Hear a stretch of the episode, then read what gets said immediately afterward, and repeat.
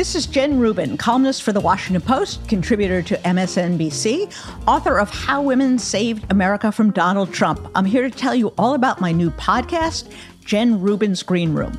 It's for people who love politics, love gossiping about politics, but are bored by the same old, same old that you get on cable TV and in newspapers. We're going to have guests who will talk gossip and the inside stories of Washington, but we're also going to have guests who will talk about deadly serious subjects guns, race, religion. I'm delighted to announce my very first guest will be George Conway, an extraordinary litigator and an expert on Trump's brain. Keep up with the show every Wednesday when you follow Jen Rubin's Green Room on Apple Podcasts or wherever you listen. I can't wait for you to join us.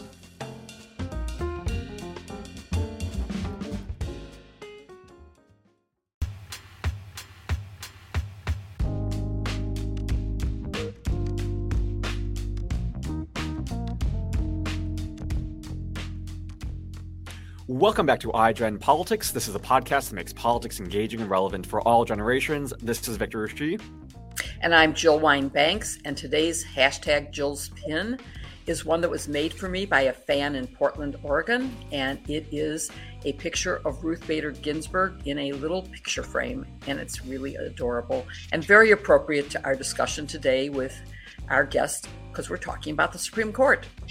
Yes, and we're talking about the Supreme Court because public trust for the Supreme Court has reached an all time low. In 2020, 67% of Americans trusted the Supreme Court. In 2021, that number fell dramatically to 54%. And then in 2022, that number dropped again to 47%, which means now less than half of Americans feel like they can trust hands down. And for an institution that relies on public trust, this is undeniably concerning and problematic. But it's not without good reason. For one, given the increasingly Republican tilt of the Supreme Court in recent years, it's been more brazen in rolling back fundamental rights and taking more extreme positions. But equally as concerning is something called the shadow docket, which we will talk about in length today, that allows the Supreme Court to make decisions without a full briefing and argument. And the person who is perfect to discuss that is our guest today, and that is Steve Vladeck, who is the author of a book called Shadow Docket How the Supreme Court Uses Stealth Rulings to Amass Power and Undermine the Republic. Steve is also a law professor at the University of Texas in Austin, where he holds the Charles Allen Wright Chair, which is important to me because Charles Allen Wright was one of the lawyers for the um, defense in the Watergate case. Um, he also is a CNN commentator. And Steve, thank you so much for joining us. It's great to have you with us today. Thank you guys for having me. It's a real treat. So let's get right to the shadow docket. And um, well, actually, before we get to the shadow docket, let's talk about a recent Supreme Court decision that surprised many people. And it wasn't a shadow docket case, it was Allen v. Milligan, which ruled against a gerrymandered congressional district in Alabama. And it's one of the first times that the Voting Rights Act has been held to be violated in recent times. It was something that has been undermined by the Supreme Court by other cases. This is one where the district was drawn in a way that it diluted the black vote very severely beyond uh, any race, relationship to the number of black citizens and black voters. But Roberts and Thomas joined the three liberal justices, and then Barrett, Kavanaugh, Alito, and Gorsuch dissented. And so, first, let's talk about the arguments in that case that the majority and the dissenters set forth in support of their uh, opinions. Well, so I mean, actually, Jill, this case actually did start on the shadow docket, which is actually a good segue to, okay. to what's happening in our conversation today. Um, so the, the short version is um, Alabama's population is about 27% black. And that population is actually fairly compact. There's a part of Alabama known colloquially as the Black Belt, um, which is where a large chunk of that population lives. And when California, uh, California, when Alabama went to redraw their uh, congressional district maps, Alabama has seven House districts. Mm-hmm. After the 2020 midterms, or after the 2020 census for the 2022 mm-hmm. midterms, um, Alabama drew a map that had only one so-called majority-minority district, and this was challenged immediately um, by the NAACP, by other civil rights groups, as a violation of Section Two of the Voting Rights Act because it was improperly diluting the electoral power of Black Alabamians. Um, two different lower courts agreed and actually blocked the maps last January, only to have the Supreme Court, in an unsigned, unexplained five to four ruling last February, put those rulings on hold and allow Alabama to use its unlawful map in the 2022 midterms. That ruling had effects in Georgia, in South Carolina, in Louisiana, in Ohio. You know, there are probably somewhere between three and seven House seats um, that ended up as safe Republican seats that had these district courts been allowed to carry their rulings into effect could have been either contested seats or perhaps even safe Democratic seats. Anyway, fast forward to last Thursday when a different 5 4 majority with Chief Justice Roberts and Justice Kavanaugh joining the three Democratic appointees said actually the district courts were right.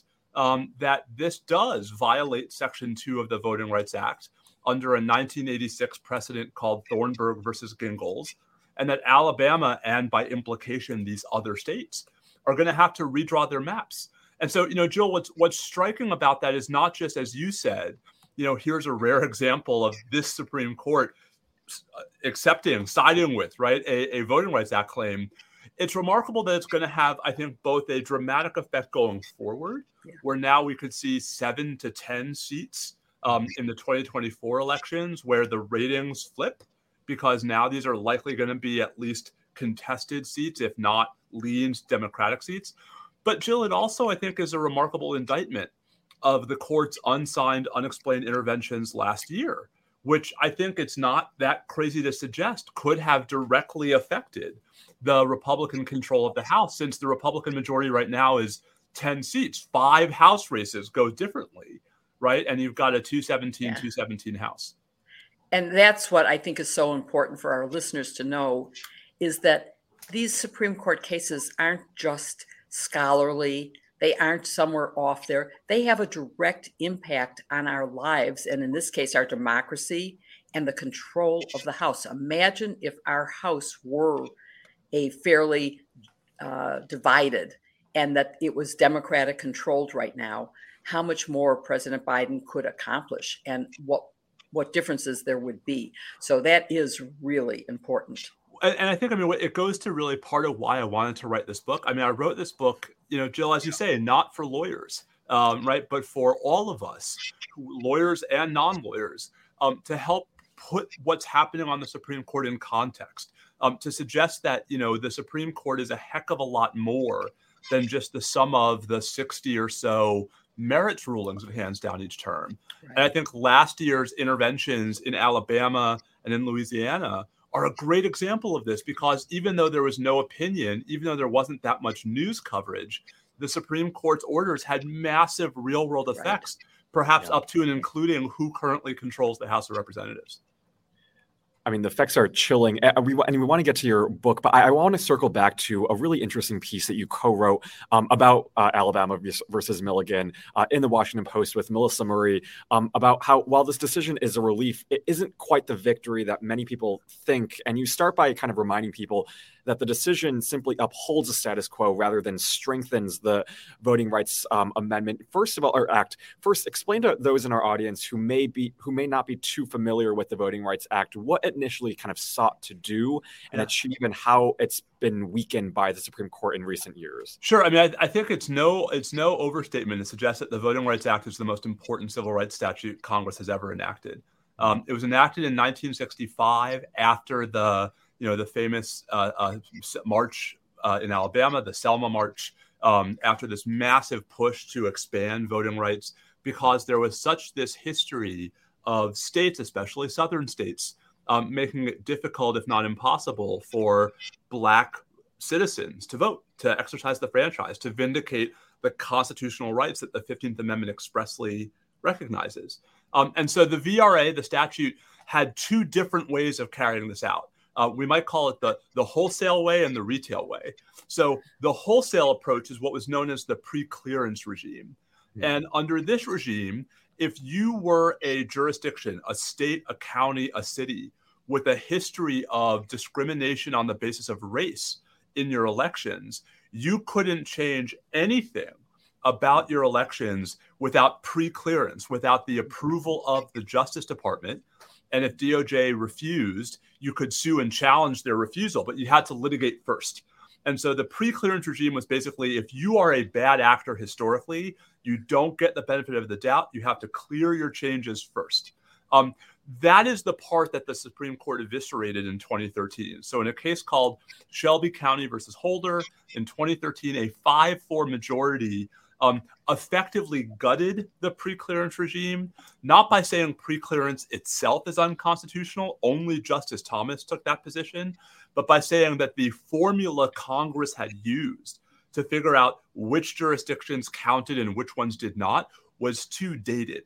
Um, and so the court threw out the so-called coverage formula Victor knowing full well that Congress was not about to come back and enact a new one. Yeah. Um, and so the sort of, even though the decision left plenty of room for Congress to enact an updated coverage formula. Everyone knew that that was effectively going to be the end of preclearance until you had a filibuster proof majority in the Senate willing to do that. So, with the wholesale option off the table, that leaves retail, um, which is Section 2 of the Voting Rights Act. And Section 2 says, you know, anyone who is harmed by a local or state or even federal, although that's rare, um, voting rule that discriminates on basis of race can walk into court and sue it on a retail basis, challenge them one at a time.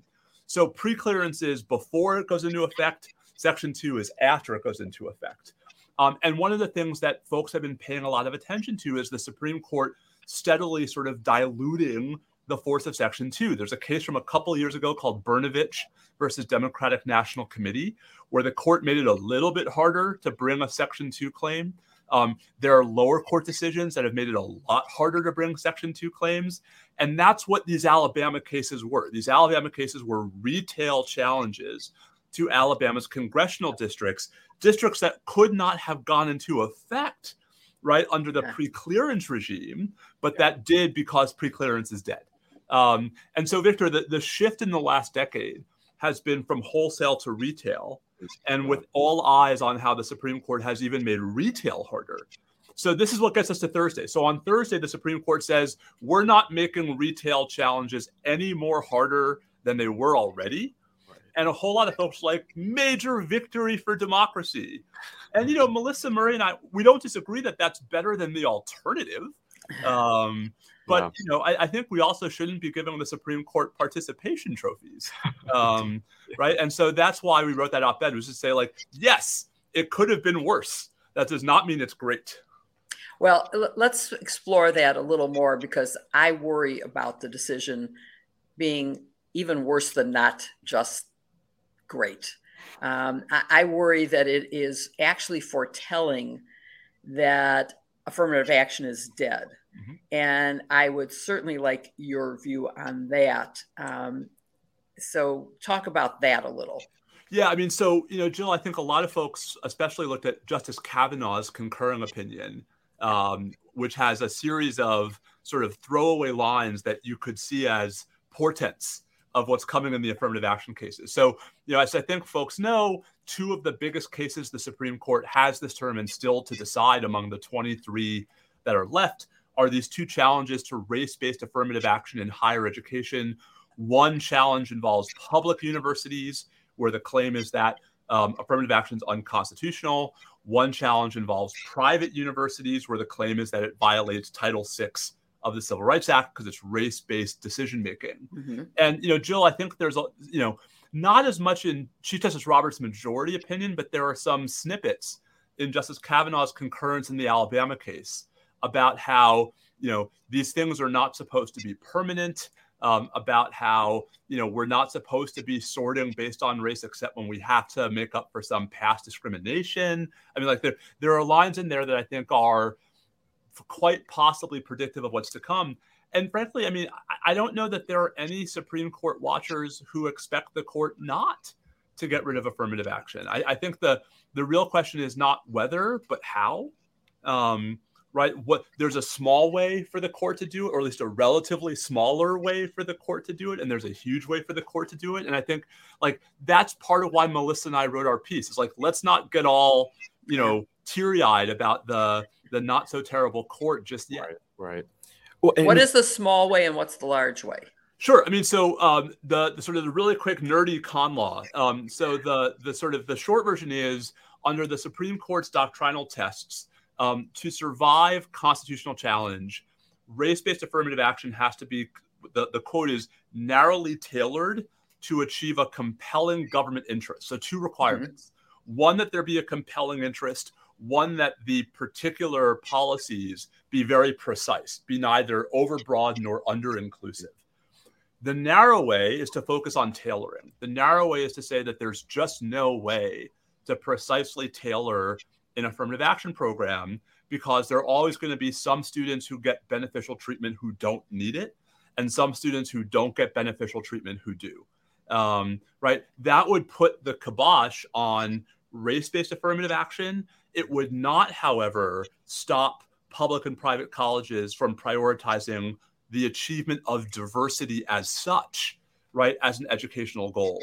Mm-hmm. The broad way is to go after the compelling interest. And ever since Justice Powell's solo concurring opinion in a 1978 case called Bakke, um, the compelling interest on which affirmative action has rested is the government's compelling interest in the achievement of educational diversity. The idea that it's in all of our interests the the state's interest, the school's interest, corporate America's interest, the military's interest to have a diverse um, body of well-educated young people.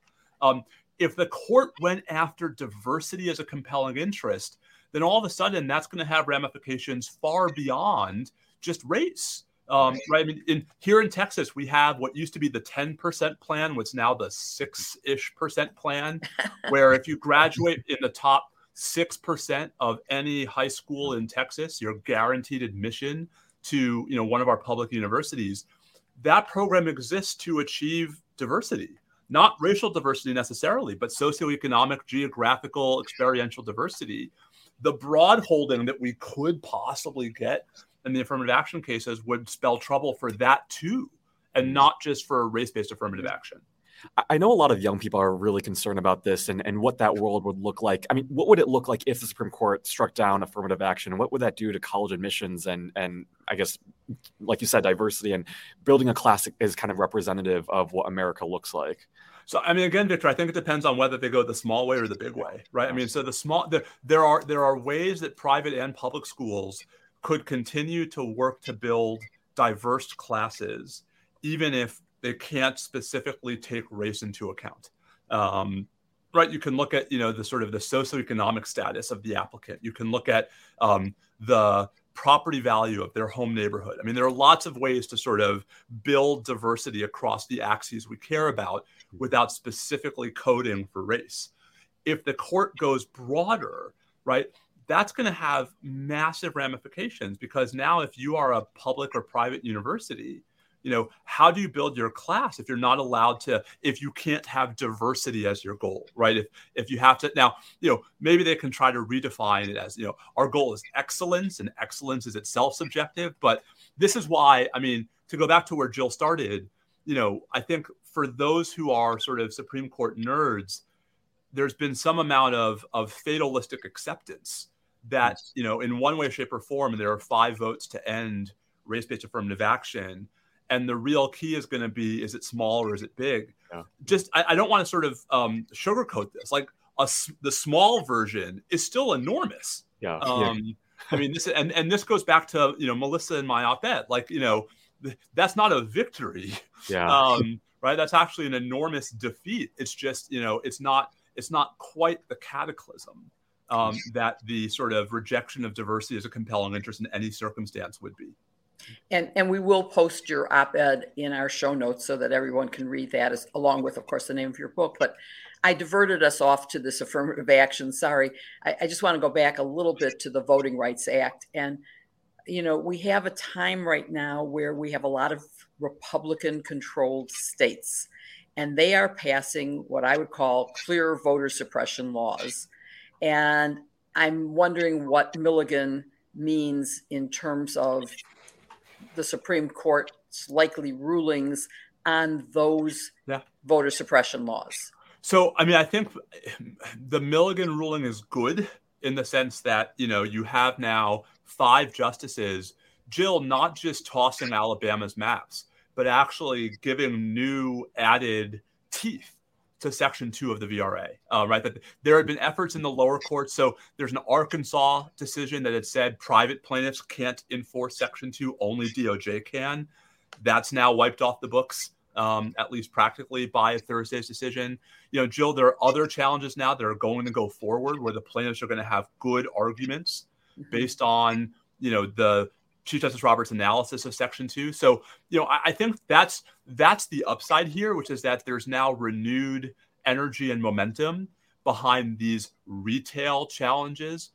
The problem, just to go back to where Melissa and I started, is the Voting Rights Act exists entirely in reaction to Congress's determination that retail isn't enough.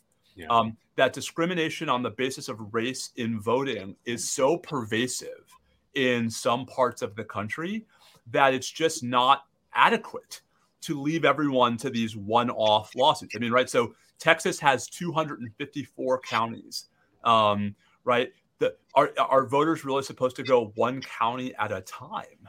um, in challenging county by county variations, or should the onus be on these historically bad acting jurisdictions to justify their rules? Like that's so, you know, Section 2 litigation is better than nothing. And Thursday's ruling, I think, will put new oomph. Uh, that's a technical term uh, into these Section 2 cases. It's just worth like stressing how far we've fallen yeah. from a world in which the onus was on these jurisdictions to prove that their laws were not discriminatory, as opposed to on individual plaintiffs to prove that each and every variation in each and every law is. Interesting. Um, there's a lot more cases, obviously, with the Supreme Court, but with so many cases pending, what would you say are three that um, concern you or ones that maybe we should be paying attention to right now? Well, I mean, obviously, affirmative action at the top of the list. Um, I actually think also for both obvious and less obvious reasons, the student loan cases are going to be a really big deal. Um, obviously, folks are fixated on the substance of President Biden's student loan debt forgiveness program. But it would be pretty remarkable if this Supreme Court even gets to the substance of that program, given how much of a stretch it is to conclude that any of the plaintiffs in the two cases the court is hearing about the student loan program have what we call standing. That is to say, are the right kinds of plaintiffs to bring the case in the first place. Um, that would be a huge deal, Victor, not just for the student loan program, but for future litigation challenging federal policies. Um, and you know, I'll just say, I, I, think the third case that I'm really paying close attention to, although maybe not as much as, uh, or you know, maybe others would have a, a, different case at number three. There's this case about a Colorado website designer called 303 Creative, um, where the website designer is basically saying that she has a First Amendment free speech right to not produce websites for same-sex couples for their wedding. She she's a wedding website designer and she wants to be able to not do, you know, same-sex wedding websites. And this is cast not as a free exercise claim, it's cast as a pure free speech claim. Um, and if the Supreme Court holds that business proprietors have free speech rights to refuse to serve, you know, same-sex couples, I think that opens up a can of worms. Yeah. Um, that's going to have consequences way beyond you know website design in Colorado. So th- there are a bunch in the 23 cases that are left that I'm really focused on. But the these three sets of cases, actually five cases total, because affirmative actions two, student loans are two, yeah. and the website design case is one. But these three decisions across these five cases are really top of the list for me. Well, yeah, I mean, I agree. All three of those are really important. I'm personally concerned about the independent state legislature mm-hmm. theory yep. because I think that could end democracy as we know it if you cannot have even the state Supreme Court review the conduct of the state legislature. And there are so many others that we've seen this year. Um, religion is one of the ones that I would say has gone way beyond what I think the First Amendment was ever intended to protect um, so I there are many to be concerned with, but well, let's and, move. Oh, okay. And, go, and, go ahead. just, just really quickly, Jill, all I was going to say is the, the, only reason why I didn't include Moore versus Harper, the independent state legislature case, is because I, I really do think the court's going to find a narrower way out of that. But yes, mm-hmm. I mean, if the court goes for the the jugular and says you know, state courts cannot invalidate state laws about federal elections, even when they violate the state constitution, that is an enormous problem um, for democratic participation across you know not every state but enough states to be yeah. a serious serious issue going forward i guess i i'm less worried at least based on how things are going about how that case is going to come out than the other ones but yes you're absolutely right that should be up there too okay let's we'll talk about that one after the decision yeah. but yeah it is of concern to me um, very much but I, I want us to move if we could to the shadow docket because um, of course it's as we've talked about it's related to everything we've been talking about um, and so let's start with you giving a basic explanation, you know, quick and dirty about the shadow docket, what it is, and how it departs from the traditional merits docket that the Supreme Court uses to actually decide cases after argument. Sure, and this is again, I think this is where the Alabama case is a good, you know, sort of accessible yes. recent example. So, um, the term shadow docket is not meant to be pejorative; it's just a shorthand that was coined by a Chicago law professor, Will Baude, in 2015, Jill, to sort of cover everything other than the merits docket. So we just talked about a bunch of the big merits cases that are left. You know, the Supreme Court gets 60 to 70 of those now every year. Um, and as as this conversation suggests, we tend to focus on those cases, especially as we get toward the end of the term and the big decisions.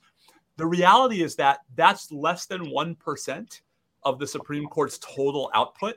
Um, right, that you know, 99% of the Supreme Court's rulings come through unsigned, unexplained orders. Um, mm. Now, before everyone sort of loses their mind, most of that 99% is uncontroversial. Like most of that is the Supreme Court turning away either meritless appeals um, or turning away, you know, meritless applications for emergency relief. Mm-hmm. But not all of them. And so, you know, what we've seen in the last six years, part of why I wrote the book, is we've seen a lot more circumstances where the Supreme Court is using unsigned, unexplained orders, especially emergency applications, like in the Alabama case, where before the merits get to the Supreme Court, a party comes to the court and says, We'd like you to freeze the status quo or unfreeze the status quo while this case works its way through. So we've seen more of those in the last six years. We've seen rulings with much broader consequences in this context. Um, so the Alabama redistricting case is just one example. The Texas abortion ban was allowed to go into effect on the shadow docket. Um, the OSHA vaccination mandate was blocked on the shadow docket. Um, lots of Trump immigration policies that lower courts blocked allowed to go into effect on the shadow docket. So it's not just that there are more of these, it's that they're having much broader impacts and I think this is where it gets most alarming. Um, the rulings, when you actually put them all together, they really defy any neutral legal principle. There's no rational through line that explains why the court is intervening when it is, mm-hmm. at least in legal terms. Um, instead, it has the appearance that the court is playing partisan favorites, that, you know, Trump administration policies are being unblocked, where Biden administration policies are being blocked. Um, yeah. That blue state COVID mitigation measures are being blocked, but red state COVID mitigation measures are not being blocked. And so, you know, what you have, Jill, is sort of a, com- a confluence of phenomena where the court is doing all of this stuff through orders that by tradition are unsigned and unexplained those orders are having far more visible impacts than they ever had before. And when you look at the body of work, those orders look inconsistent in a way that makes it look like the justices are playing politics and sort of voting up and down on policies they like, as opposed to applying the kinds of neutral legal principles that are supposed to be animating their decision making. Do you think they just look that way or that they are that way? Well, I mean, only the justices know for sure, um, but that's part of the problem, Jill, right? Which is that you know, um, there are going to be lots of folks who who assume that at least some of the justices are acting in bad faith here. Um, my point is, you don't even need to believe that to think this is a problem. Um, right that you know the sort of the reason why i mean let, let, just if we back up a second why do we have opinions right why did chief justice roberts write 30 some odd pages about the voting rights act It's because what makes judges judges and what makes justices justices is not their raw power to approve or disapprove a policy. Yeah. It's their ability to provide principled justifications for their decision making. We, we may not all agree with the principles, but hopefully we will at least agree that they are principles. And so, you know, Jill, the problem is that when there are no principles, um, I can't answer your question. I can't right. tell you if it's just the appearance or it's the reality. And that's from the court's perspective, something that ought to be really problematic. When did this increase in the usage of kind of shadow, I mean, not shadow doc, but like these more kind of big types of decisions really start? Do you have any data on kind of the number of cases that have kind of emerged in the recent years through the shadow docket? Yeah, so you know it's really in two phases, Victor. Um, so phase one, and the book walks through this. The real sort of modern shift toward what I see as the problematic features of the shadow docket are actually a creature of the early '80s um, and the reinstitution of the federal death penalty, hmm. where uh, federal, uh, sorry, the the the, de- the the national death penalty, including the federal death penalty, where we set we see we saw a flurry of last minute applications to block or unblock executions and that put pressure on the court to change its ways in lots of different respects. That at least Victor, for the better part of the 80s, the 90s, and the 2000s, stayed cabined to the death penalty context. The second part of the shift is a, a Trump era shift, where starting around 2016, 2017, partly because the Justice Department started asking the court to intervene so much more often during the Trump years, we see the shift away from the death penalty into these statewide, nationwide policy matters. Just one data point that I think drives this home. During the George W. Bush and Barack Obama presidencies, two very different two term administrations, um, the government goes to the Supreme Court for emergency relief a total of eight times in 16 years. So once every other year. Seven of those eight rulings are not divisive, right? There's there's only one of those rulings in which there's even a dissent on the Supreme Court. Um, so, you know, tame, right? Not that often, not that big a deal. In Trump's four years, he goes 41 times. Um, so a 20 fold increase. And the court wow. grants 28 of those. Um, and almost all of them are divisive. I mean, there's almost always someone dissenting publicly, whether from the left or from the right. And I guess that's you know that to me is is a you know a real part of how we're able to see this shift because now there's a flood of cases in which we can take a broader look at the data. I don't think it's purely a Trump phenomenon. I mean, the justices had to acquiesce in the phenomenon, but I don't think there's any question that this has become a much bigger part of the Supreme Court's work in the last six or seven years than ever before. You ask anyone who clerked on the Supreme Court um, in the 80s and the 90s and the 2000s, what was the shadow docket? They would just say the death penalty. Um, that, mm-hmm. That's what they remember of emergency applications. Guys, now it's everything. Now it's the student loan program. Title 42, um, the mifepristone case, um, West Virginia trying to put back into effect its ban on transgender women participating in school sports teams. You know, you name a hot button divisive policy matter, and it gets to the shadow docket these days. Is there anything that can happen from inside the court to solve this problem? Um, yeah, and I actually think some of it already has. Um, so, you know, the justices one of the stories here, and, and this is a story that the book tries to tell, is that the shadow docket is in some respects a symptom of a broader disease of Congress sort of taking its reins off of the court. Um, right? I mean, if you look at the history of Congress's relationship with the Supreme Court, Congress was super involved in the court's docket, in its building, in the justices' travel, in the budget, all the way from the founding into the really the late 20th century. And it's only in the last 30 to 35 years we've seen Congress sort of take its hands off. And this is one of the results. I think some of the ethics kerfuffles we've seen is another part of that story. So, Victor, some of this can come from within, but you know, the broader institutional disease that I think the book tries to, you know, make the case for um, is a disease that the justices can't solve by themselves, even if they start behaving better. Um, right? The, the court can try to make itself more accountable, but the real problem is that Congress isn't requiring it to do so. And so, you know, I think we've already seen the justices moderate their behavior in some respects, especially Justice Kavanaugh, Justice Barrett. They're not voting for emergency relief as often this term as they were last term.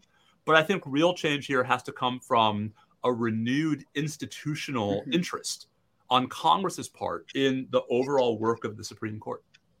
So when you talk about fixing things, One of the things that I think our listeners would agree needs fixing is Supreme Court ethics and conflicts of interest.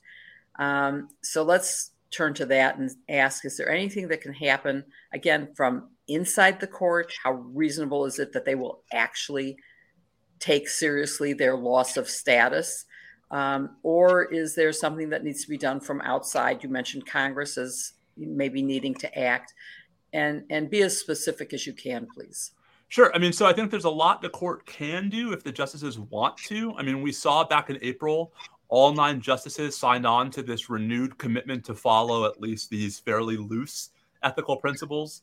Um, we've already seen Jill, Justice Kagan has actually, for the first time, started explaining her recusals in these technical, boring mm-hmm. orders no one pays attention to.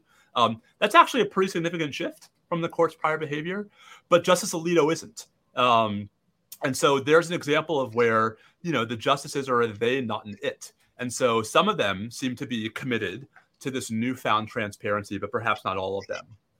As for what Congress can do, you know, I think Congress can do a lot. I mean, there's a there's a mindset out there that any congressional sort of interference with the court somehow violates the separation of powers.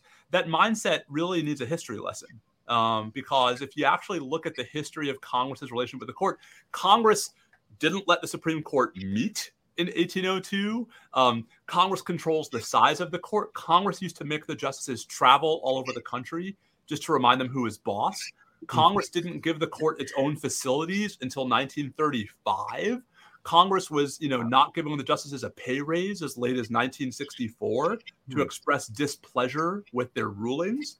So on the ethics front, you know, even uh, the the lowest hanging fruit to me is actually encapsulated in a bill introduced by Senators King and Murkowski. Um, and the King Murkowski bill basically says, hey, Supreme Court, we're not going to tell you what the rules are, but you have to adopt some rules and you have to hire someone who's going to monitor your compliance with those rules. Yeah. And that person is supposed to tell us when they find episodes of non-compliance, just in case it's so bad that we might want to use our constitutional power of impeachment.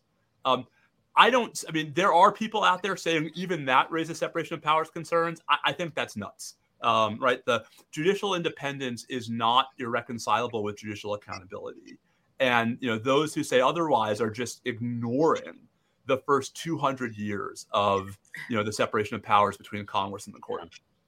And as we move towards some kind of code of conduct for the justices and transparency, Justice Thomas, of course, being the poster boy for why the court is losing its credibility, uh, did not file his even minor required uh, documents yet. He got an extension, and he's entitled to do that. But do you have any clues as to why this year he got an extension?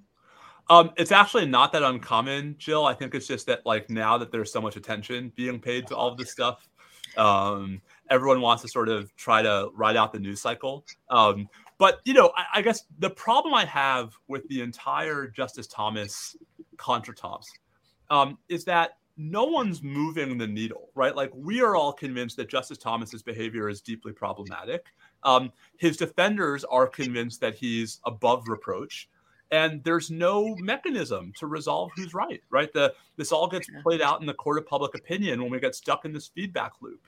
This to me is where the accountability conversation comes in. Like imagine if there was a mechanism. Someone who could say yes when you didn't yeah. do this that was wrong or when you did this that was okay. Um, who isn't just you know justice thomas's close personal friends? Um, right? Like that's that to me is what's missing here. And and what i jill what i don't understand and I just I you know I, and I, I say this not remotely facetiously. I don't understand why the justices themselves aren't invested in that. Like I don't understand why from yeah. their perspective it isn't actually really important to have these very very moderate signs of you know endorsing the idea that they ought to be accountable. Um, that to me is a far bigger problem with where we are with the Supreme Court right now than any one merits ruling the court could hand down, you know, this term or next. Good point. Well, do you think anything else can help kind of change the perception of the court to the public? I mean, we mentioned the um, hopefully, you know, there's some movement on the shadow docket, but is there any other court reforms you think could help uh, with the Americans' public, I guess, perception toward the court? I mean, you know, I think Victor, there's lots of stuff Congress could do if it wanted to. I mean, the problem is with the Republican House and with a filibuster, you know, in the Senate. Um, I'm not sure what that looks like, but part of why I wrote the book and part of why I'm, you know, really excited to be having conversations like this one is because I think just having conversations about the court that treat it as an institution as opposed to just the sum of its merits decisions, right? Where where we're not just saying, you know, uh, Alabama voting rights case good, uh, affirmative action case bad, yes. right? I mean, I, I, you know having a conversation about the court where we're not just sort of painting the court in its most obviously partisan and ideological light. I, I think maybe a, it, it's a slow process, but you know, I mean, Jill knows all about institutional reform, right? And the history and, and how it's a slow march toward progress. But I think it starts by changing the conversation away from here's why this ruling was wrong and toward here's how we ought to be repairing the institutional relationships even if we don't think the rulings are wrong right? And so this is where i think i probably get in trouble with some progressives. You know i'm here to i'm here to save the court not to bury it. Um, but you know i think we need a court and maybe not this court but a court. Yeah. um, and and having that conversation i think is such an important thing that we haven't been doing until recently and i'm really really excited to see you know some of the dynamics starting to change. Yeah, I mean, I, I certainly agree with you. We need a Supreme Court. It has served throughout our history of almost 250 years, it has served a very good and valid function. But at this point, it's being seen as my the decisions are not based on law and fact and the Constitution. They're being based on political viewpoints, and that's undermining the court completely. So, do you think there's any court reform that you would support that you think would help the court get back to being a credible institution within our government? Sure. I mean, I, you know, I, I think the King Murkowski bill on the ethics front, Jill, would be a very good place to yeah. start. Um, on the sort of substance side, I, mean, I would love to see Congress reassert some control over the court's docket.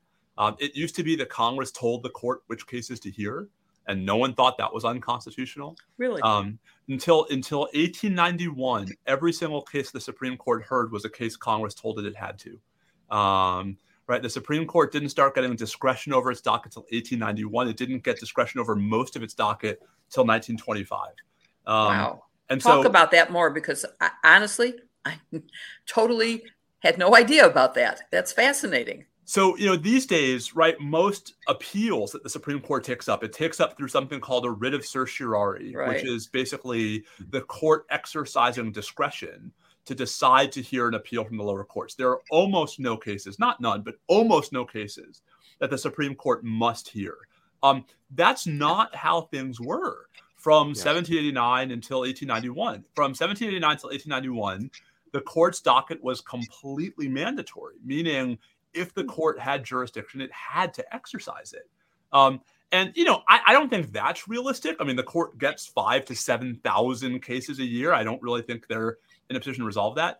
But you know, Jill, historically, the court resolved 100 to 150 merits cases a term as late as the 1980s.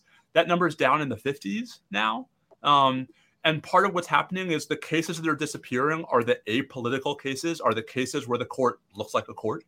Um, right? So I would love to see Congress reassert some control over the court's docket, make the court take up cases they might not otherwise want to take, whether it's death penalty appeals or you know technical cases that lower courts want the court to take up for clarification and guidance or you know Jill other things that aren't like the the high profile clickbait um, of each term. Because what that does is two things. One it's congress reasserting itself just in general um, as an institutionalist check on the court. But two, it also, I think, gives the justices a chance to be judges um, as opposed to politicians. And I think that would go a long way toward restoring at least some public confidence in the notion that, like, we might have vehement disagreements with some of these folks. We might look at the world through totally different eyes than they do. But, you know, we're all doing our best. um, you know, I, I, think that would be a really positive development. And I think it's one that it would be very hard for folks to oppose on constitutional grounds, given that until 1891, that was all the court could do. Well, okay. And I can't, based on what you're saying now, I can't leave this part of the conversation without asking about the number of justices, because you've talked about the increase in the volume of cases that come before them, that they have to exercise discretion because they can't decide all of them. Um, there were nine circuits at one point, and that made sense to have nine justices, one in charge of each circuit. That's not the case anymore. So, should we have 13 justices or should we have some other number so that they would be able to handle the volume of cases in a different way? Yeah, now I'm gonna get in trouble because um, I, I, I am anti expanding the court, not mm-hmm. because not because I don't buy the arguments for it, but because I think it won't accomplish you know it won't it won't solve the problem um, in two different respects. So, first, even in a world in which the Democrats were in a position to add four seats to the court, which is not the world we're living in today, um, you know, the next time the Republicans are in charge, they'll add seven. Um, and the next charge, the uh, right? And and this, it's a race to the bottom at that point, Jill, where we've broken the norm yeah. of of using the court size as a political weapon, so that 30 years from now, the court will have 47 justices and no legitimacy. Um, and for people like you and me who want their who want who who want a court, um, that's that to me is no solution. In, in the shorter term, you know, even if we put four angels on the court, um, it still wouldn't be more accountable because all you're doing is changing the personnel, right? If mm-hmm. if if you agree with me, I'm not I'm not saying you must, but for those who agree with me, for those who come from my perspective, that the real problem here is not the people, it's the separation of powers breakdown changing who the people are doesn't fix that problem.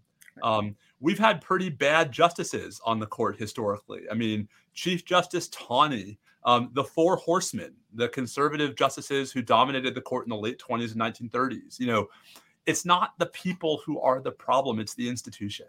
And so, you know, I think these conversations, even if they were politically realistic, and I don't think they are, are, I think, perpetuating what I see as a sort of a misdirected understanding of where the problem lies. So, I mean, obviously, there is, uh, if you could imagine, arguing in front of 47 people as someone who has stood before the Supreme Court, it's pretty intimidating to look up at the nine. And it's also very hard to prepare for an argument because I know when I prepared, it was like I knew every case that was relevant from each of the justices so that I could refer to that particular case doing it for 47 would be a daunting task. So um, I certainly would never want that. I'm just saying, well, okay, we now have 13 circuits. Maybe it makes sense to have 13. Um, and we do have an unusual circumstance of stolen seats where, um, you know, Obama was not allowed to make an appointment that certainly was his to make. And then they rushed through Justice Barrett which was the exact opposite of what they had denied to Obama. So, you know, that kind of pisses me off a little bit and I makes me think that I mean, there I must yeah. be a solution. So, I, I, mean, I there there are two different kinds of solutions, right? There's retribution and there's fixing the court, right? And and, and I guess my my view is that those are not mutually achievable in this mm-hmm. context. Mm-hmm. Um, and so if you want to, if you want retribution, fine. I understand that. I, I, I get where that comes from. I want to fix the court. And so that's why my focus is elsewhere. Good point. So we've, we've talked a lot about how we, you know, the importance of having conversations. I know you're also a law professor and you talk to a lot of students and young people, but how do you talk to young people now about this court and what have kind of those conversations look like and kind of what have you heard from young people about kind of this current Supreme Court and how do you alleviate some of their concerns? Well, I, I, try to teach them a lot of history. Um, I mean, right, that it is not a new idea that the Supreme Court is a political institution. Um, and it's not a new idea that the justices are accused of being politicians in robes, right? So I think that historical context is helpful both to suggest that, like, this is not a unique crisis we find ourselves in, um, and to sort of separate out, Victor, what's different about today from prior periods in American history. Um, and I try to give them context that actually there are some differences that we ought to be alarmed about, but they're not necessarily the obvious ones. Um, right? The Supreme Court issuing an incredibly backwards ruling in Dobbs, right? To me, is actually not nearly as historically problematic a, a, a step, right? I mean, the, the court has issued terrible rulings in the past, and we've never suggested that those rulings by themselves undermine the court as an institution, um, right? Dred Scott, Plessy, you name it, right?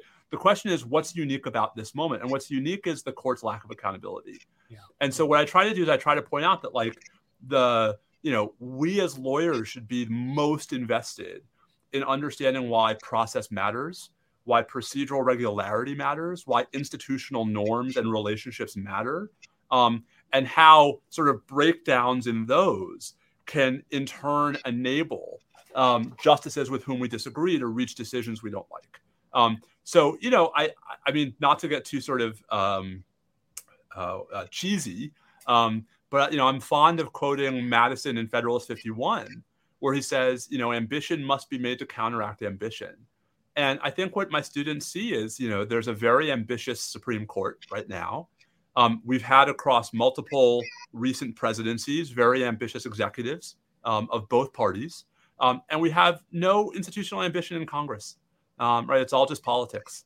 Yeah. And and sort of you know part of the story I'm trying to tell my students is like we as smart people, as young people, as people with some voice in this debate, that's where we should be focusing our efforts. Is mm-hmm. you know how do we yeah. how do we push the popularly elected branches to reassert a modicum of institutional control yeah. um, over each other?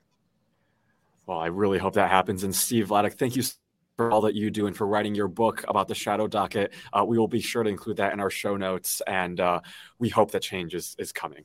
Uh, me too. Thank you guys for having me. I really appreciate it. Thank, Thank you. This much. was fascinating. You're a great guest. Thank you. Thanks. Thank you guys are great hosts. Thanks. Thank you.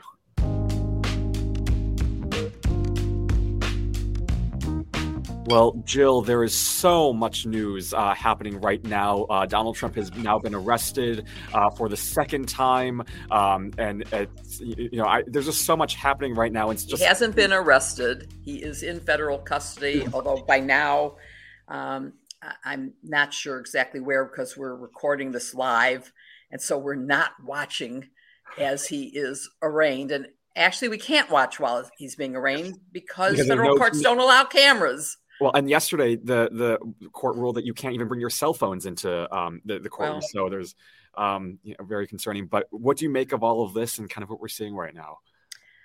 I think we're seeing accountability begin. I yeah. think the indictment is very clear, very concise, very carefully laid out, yeah. and that it is a very strong case. And it is a case that has been brought against a lot of other people. So that this argument that it's only targeting him is just baloney. Yeah. It isn't. It is a serious crime. The documents included things that were, uh, for example, the vulnerability of our country yeah. and the vulnerability of our allies. You certainly don't want those highlighted to our enemies. Yeah. Um, the nuclear capabilities. You don't want that. I mean, there is just so many things that are in the 31 selected documents out of the hundreds yeah, yeah. that he took. They yeah. have selected only 31, mm-hmm.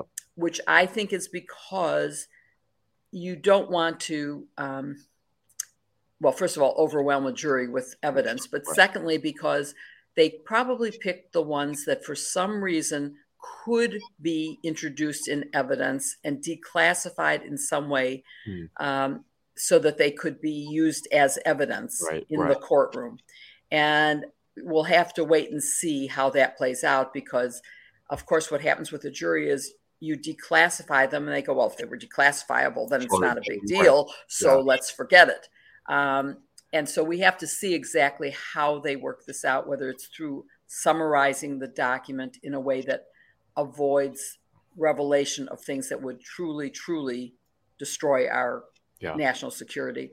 Um, but because we've been on, you know, for more than let's see, for almost an hour, um, I don't know what's happened in the last hour. Um, well, I, I, said it was arrested because I did see that notification um, from MB, NBC that he has been arrested.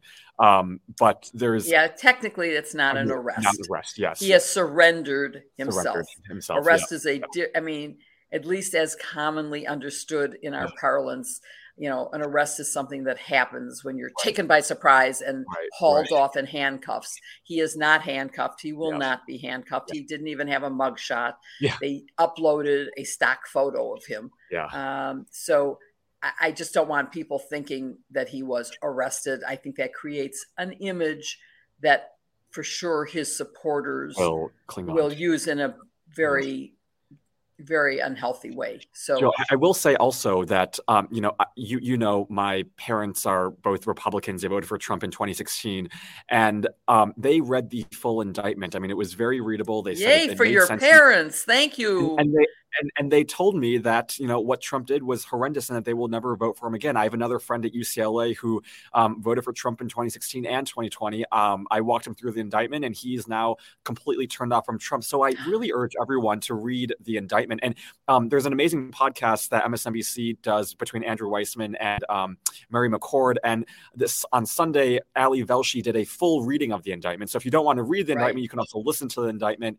It's so readable. It's so well written. Um, they call it a speaking indictment. I mean, it, it's just so well kind of drawn out, and no one with a reasonable mind, I think, can conclude other than the fact that you know Donald Trump committed a crime and that he's at fault here. Um, but it's uh, uh you know for both that of my committed a crime and that he endangered that endangered he endangered our, our country by doing it. And I would say that I, I love Ali Velshi and and he did record it and it's worth listening to, but you would miss the pictures. Yeah, there are true. some pictures in the indictment. So yeah. reading yep. it means seeing the pictures. And yeah. even if you don't read it, look at the pictures and tell me that you aren't scared for how he handled national security information. And I also want to point out that in addition to these classified documents mm-hmm. that are marked classified, that he took other things that belong to the federal government and so we can't forget the fact that the Presidential Records Act says that the government owns all of the product of his presidency, yeah. including these documents. And so the crimes that he committed is way broader than what he's been charged with.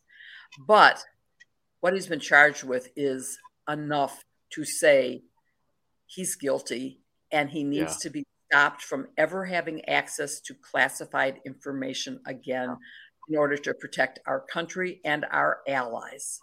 Yeah. And shame on all of those Republicans who are saying, well, you know, this is a witch hunt and who know better. Today, JD Vance released a video saying that he's going to hold all DOJ nominees because what Merrick Garland is doing is harassing um, Biden's political opponents. I mean, you just had, and he's someone who graduated from, I think, Yale Law School, and you have DeSantis who graduated from very prestigious law schools, and they're spewing all this nonsense about what's happening right now, and it's just kind of scary because people are going to listen to them and believe in what they have to say. But hopefully, there are enough reasonable people out there who will take the time and read the indictment and see the photos and come to the conclusion that both you and I and anyone else will come to. Well, there is the discussion about having the trial in Florida, where there is likely to be multiple Trumpers on the jury. Jury, that, right. Ev- that eventually judges him. And I just want to give some confidence to our listeners to say that I truly believe that jurors take an oath and pay attention. And part of their oath is that they will set aside their previous biases and viewpoints, that they will judge the case based on the evidence presented in the courtroom. And as happened in the Manafort trial, where a Trump juror said, I believe everything Trump says. And I love Manafort, but I was sworn to judge on the evidence. And based on what was presented, I voted to convict him on every single count. And I trust that even a Trumper will vote to convict based on what is set forth in the indictment. Um, if I were his lawyer, I'd be telling him to go for a plea deal because he will be convicted. I, yeah. He wouldn't, and that's why he's having trouble getting a lawyer to represent him in Florida, is because he doesn't pay his lawyers, which is one thing. But more importantly, he doesn't listen to his lawyers, and he cannot stop himself from talking and saying things that actually help the prosecutor yeah. prove his intent and his knowledge. Yeah. So um, I, I can't, you know, I, I, am sure we will hear from him tonight when he returns to Bedminster. He will be giving a speech. and I'm sure it will be filled with fundraising yeah, salvos, yeah. and that he will succeed in that. Uh, because he has a loyal following, which is wonderful.